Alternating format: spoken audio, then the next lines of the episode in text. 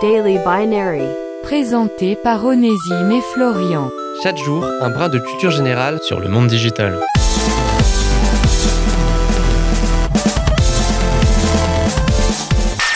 Et toi, t'es sous iOS ou Android? C'est en partant de cette question que vous avez certainement déjà dû entendre que nous, à Daily Binary, on s'est dit que ça pourrait être pas mal pour une fois de non pas parler de la marque à la pomme, mais plutôt de faire un petit coup de projecteur sur leur concurrent direct sur le marché des systèmes d'exploitation mobile, Android. Bon déjà, si vous aviez pas tout compris de ce qui vient d'être dit, un système d'exploitation mobile, c'est en gros le petit programme qui va faire le lien entre vous et votre téléphone. Sans lui, c'est très simple, votre téléphone ne fonctionnerait pas.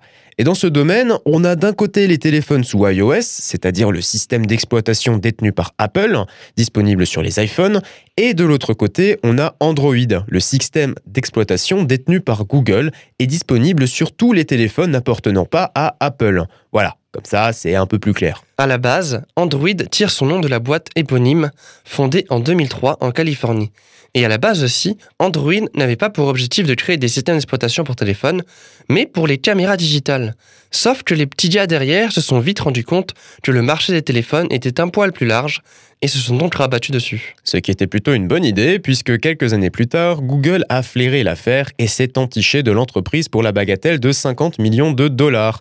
Une somme plus qu'alléchante, mais mine de rien assez dérisoire compte tenu de la manne financière que devint par la suite Android. Parce qu'aujourd'hui, Android est de loin, très loin, le système d'exploitation mobile le plus utilisé à travers le monde, avec, pour l'année 2019, plus de 2,5 milliards de terminaux actifs. Tenez, pour la France, en 2021, Android possédait plus de 76% des parts de marché des systèmes d'exploitation mobile. En même temps, tout le monde n'a pas forcément de quoi investir dans les appareils de la marque la pomme, dont ça se comprend. C'était Daily Binary, rendez-vous demain pour une nouvelle dose de culture générale sur le monde digital.